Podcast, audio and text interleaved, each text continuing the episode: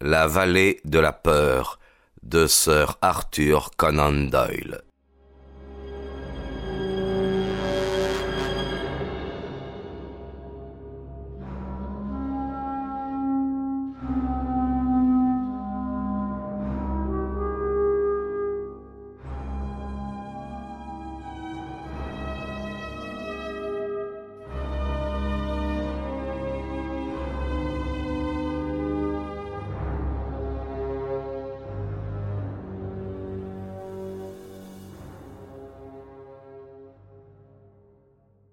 Dans l'après-midi, alors que Macmurdo méditait en fumant à côté du poêle du petit salon, la porte s'ouvrit et dans son encadrement apparut la gigantesque silhouette de MacGinty.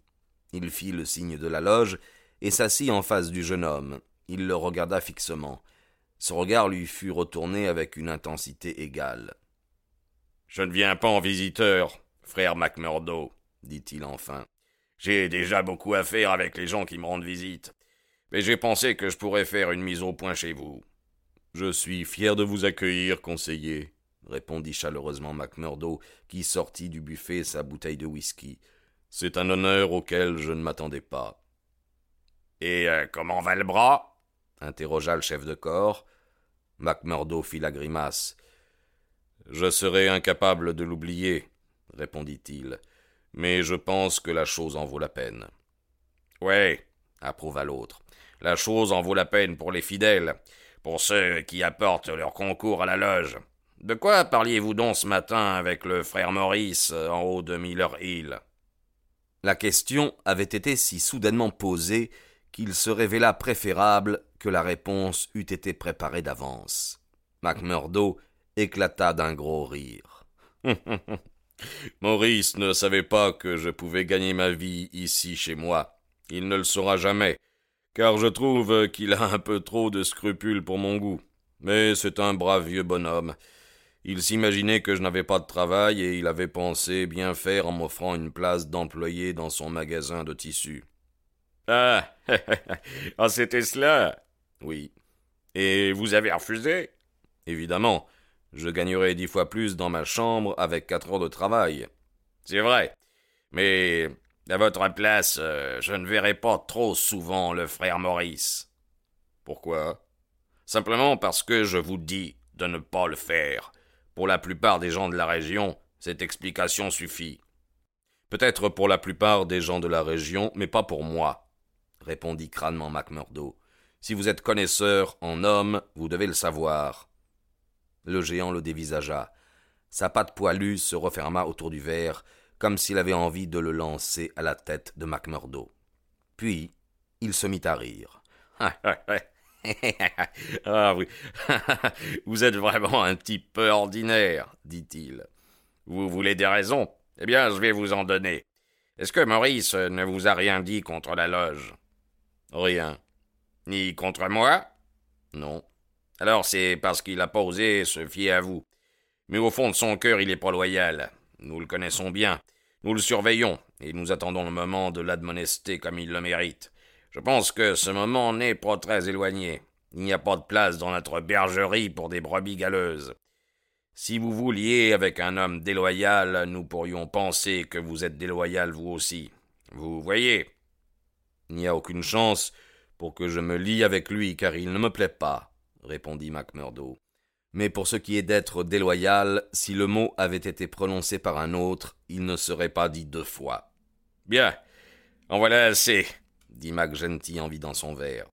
J'étais venu pour vous donner un avis, vous l'avez entendu. Je voudrais bien savoir, fit Macmurdo, comment vous avez pu apprendre que j'avais causé avec Maurice. Mac Gentil sourit. C'est mon affaire de savoir ce qui se passe dans cette ville dit-il. N'oubliez jamais que je finis par tout savoir. Bon, il est maintenant l'heure et. Mais un incident imprévu se produisit au moment où il se levait pour s'en aller. La porte s'ouvrit toute grande, sous une poussée brutale, et trois têtes décidées, coiffées des casquettes à visière de la police, les dévisagèrent sans aménité. Macmurdo se leva d'un bond. Il allait empoigner son revolver quand il vit de Winchester braqué sur lui. Il baissa le bras. Un homme en uniforme s'avança dans la pièce. Il avait au point un revolver à six coups. C'était le capitaine Marvin, qui venait de Chicago et qui appartenait maintenant à la police du charbon et du fer. Il hocha la tête et adressa un petit sourire à MacMurdo. Je pensais bien que vous vous attireriez des ennuis, monsieur l'aigrefin MacMurdo de Chicago, dit-il. Vous ne pouviez pas vous tenir tranquille, n'est-ce pas? Prenez votre chapeau et suivez-nous. Je crois que cette plaisanterie vous coûtera cher, capitaine Marvin, intervint McGenty. Qui vous croyez-vous donc, je vous prie, pour pénétrer ainsi dans une maison et inquiéter des hommes honnêtes qui respectent la loi? Oh, vous êtes en dehors de cette affaire, conseiller McGenty, dit le capitaine Marvin. Nous n'avons rien contre vous, seulement contre ce MacMurdo. Vous devez nous aider et non pas nous gêner dans l'accomplissement de notre devoir. C'est l'un de mes amis, et je me porte garant de sa conduite, dit le chef de corps. D'après tout ce que l'on dit, euh, monsieur McGenty, vous pourriez bien avoir à répondre de votre propre conduite l'un de ces jours, répliqua l'officier de police. Ce MacMurdo était un malfaiteur avant d'arriver ici. Il est demeuré. Couchez-le en joue, sergent, pendant que je le désarme. Voilà mon pistolet, dit froidement MacMurdo. Mais si vous et moi étions seuls face à face, capitaine Marvin, vous ne viendriez peut-être pas si facilement à bout de moi. Et euh, où est votre mandat? demanda McGenty. Nom d'une pipe, on se croirait en Russie et non à Vermissa, en voyant des policiers agir de la sorte. Je vous jure que vous en entendrez parler. Oh, agissez selon votre conception du devoir, conseiller. Nous nous obéissons à la nôtre. De quoi suis-je accusé? interrogea McMurdo d'être mêlé à l'agression contre le vieux Stanger au bureau du Herald. Ça n'a pas été de votre faute si vous êtes inculpé d'agression et non de meurtre. Eh, eh, eh, eh bien, si c'est tout ce que vous avez à lui reprocher, s'écria McGenty en riant, vous vous épargnerez bien des ennuis en laissant tomber. Cet homme était hier soir dans mon cabaret. Il jouait au poker. Il est resté jusqu'à minuit chez moi. Je pourrais amener une douzaine de témoins pour vous le prouver. Eh bien, c'est votre affaire. Vous l'établirez devant le tribunal demain. En attendant, venez, MacMurdo, et tenez-vous tranquille, si vous ne voulez pas recevoir un coup de crosse sur la tête. Tenez-vous au large, monsieur MacGinty. Je vous préviens que je ne tolère aucune résistance quand je suis de service. Le capitaine avait l'air si résolu que MacMurdo et son chef de corps durent s'incliner. MacGinty se débrouilla pour échanger quelques mots avec le prisonnier avant qu'ils soient séparés. Et votre. Il leva un pouce pour indiquer la machine à frapper les dollars. En sûreté, murmura MacMurdo, qui avait aménagé une cachette sous le plancher. Je vous dis à bientôt, déclara le chef de corps. Je vais de ce pas voir euh, l'avocat, et je m'occupe de la défense. Croyez-moi sur parole, euh, ils vous garderont pas. Oh, je n'en mettrai pas ma tête à couper, répliqua Marvin. Surveillez votre prisonnier, vous deux, et abattez-le s'il essaie de vous jouer un tour pendant que je vais fouiller sa chambre. Apparemment, l'officier de police ne découvrit pas la machine. Quand il redescendit, il escorta MacMurdo au commissariat de police. L'obscurité était tombée, un vent aigre soufflait. Les rues étaient presque désertes, mais quelques badauds suivirent le groupe et, enhardis par les ténèbres, lancèrent quelques imprécations aux prisonniers. Lynchez ce maudit éclaireur. Lynchez-le. Lynchez-le. Ils assistèrent avec de gros rires et de bonnes plaisanteries à son entrée au commissariat. Après un interrogatoire de pure forme, il fut conduit dans la cellule commune. Il y retrouva Baldwin et trois autres criminels de la veille. Ils avaient tous été arrêtés dans l'après-midi, et ils attendaient leur procès qui devait avoir lieu le lendemain matin. Mais même à l'intérieur de cette forteresse de la loi, le bras long des hommes libres pouvait se déployer. Dans la soirée, un geôlier leur apporta de la paille pour qu'ils dorment mieux. De la paille, ils tirèrent deux bouteilles de whisky, quelques verres et un jeu de cartes. Ils passèrent une nuit joyeuse sans éprouver la moindre inquiétude à l'égard de la cérémonie du lendemain. Et ils avaient bien raison le magistrat se trouva dans l'incapacité, devant des témoignages produits, de prononcer le verdict qui aurait porté l'affaire devant une juridiction supérieure. D'une part, les ouvriers de l'imprimerie furent obligés de convenir que l'éclairage était mauvais, qu'ils étaient eux-mêmes très troublés, et qu'il leur était difficile de se prononcer absolument sur l'identité des agresseurs. Certes, ils croyaient bien que les accusés faisaient partie du groupe d'assaillants, mais de là le jurer. Au cours de l'interrogatoire contradictoire, qui fut dirigé par l'éminent avocat engagé par McGenty, ils se montrèrent encore plus hésitants. Le blessé avait déjà déposé qu'il avait été surpris par la soudaineté de l'attaque et qu'il ne pouvait rien certifier en dehors du fait que le premier qui l'avait frappé portait une moustache. Il ajouta qu'il ne pouvait s'agir que d'éclaireurs, puisqu'il n'avait pas d'autres ennemis dans la ville, et qu'il l'avait menacé depuis longtemps pour ses éditoriaux qui les mettaient en cause. D'un autre côté, il fut clairement démontré par le témoignage formel de six citoyens au nombre desquels le célèbre conseiller municipal McGenty, que les accusés avaient joué aux cartes à la maison syndicale jusqu'à une heure bien postérieure à celle de l'attentat. Inutile de dire qu'ils furent relaxés, avec les excuses du tribunal pour les dérangements qu'ils avaient subis à la suite de la légèreté du capitaine Marvin et de la police. Le verdict fut salué par de vifs applaudissements dans une enceinte où Macmurdo reconnut nombre de visages familiers. Des frères de la loge souriaient et battaient des mains, mais d'autres spectateurs demeurèrent impassibles et figés quand les accusés sortirent libres du tribunal. L'un d'entre eux, un petit bonhomme à barbiche noire, exprima leurs sentiments en s'écriant Maudits assassins Nous aurons pourtant votre peau un jour.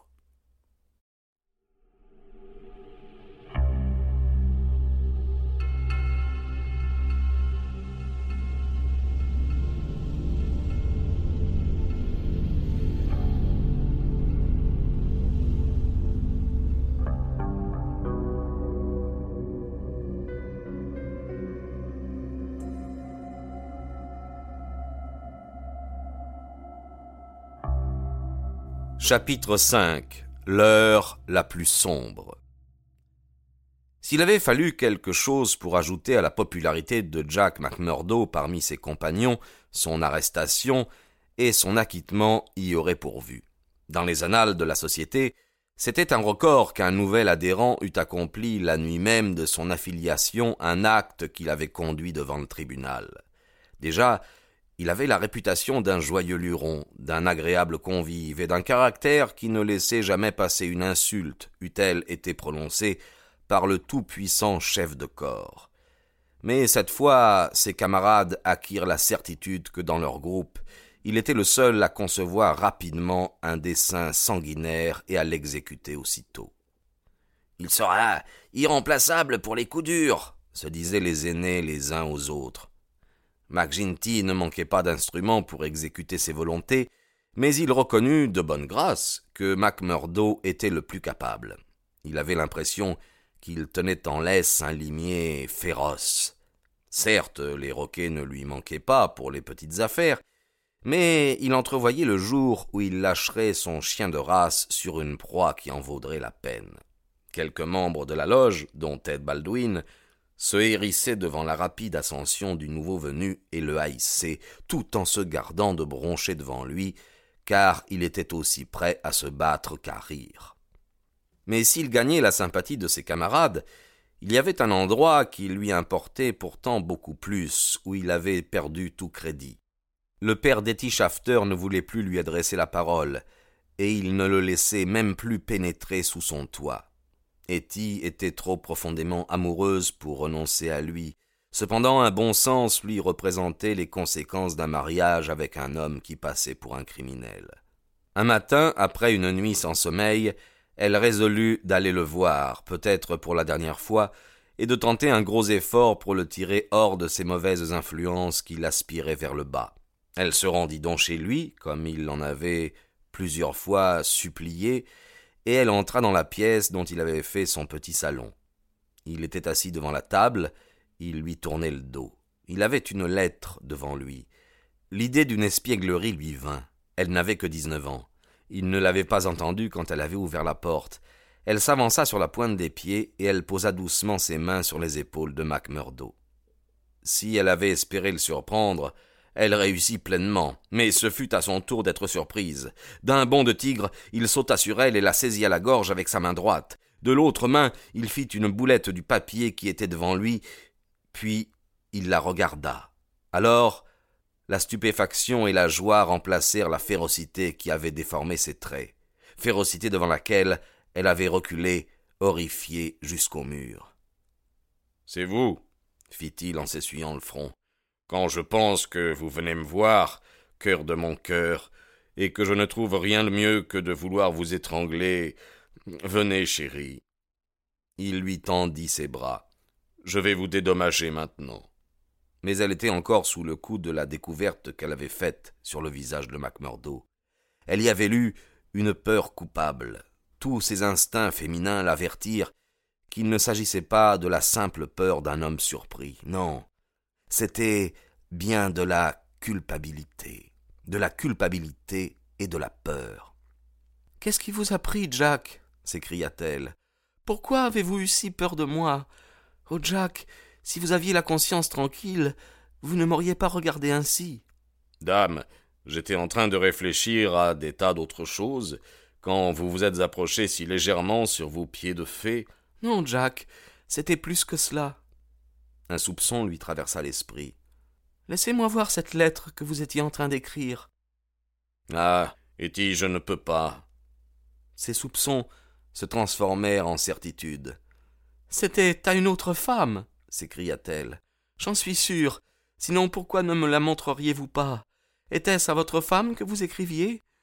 Comment pourrais-je savoir que vous n'êtes pas marié, vous un étranger que personne ne connaît Je ne suis pas marié, Etty.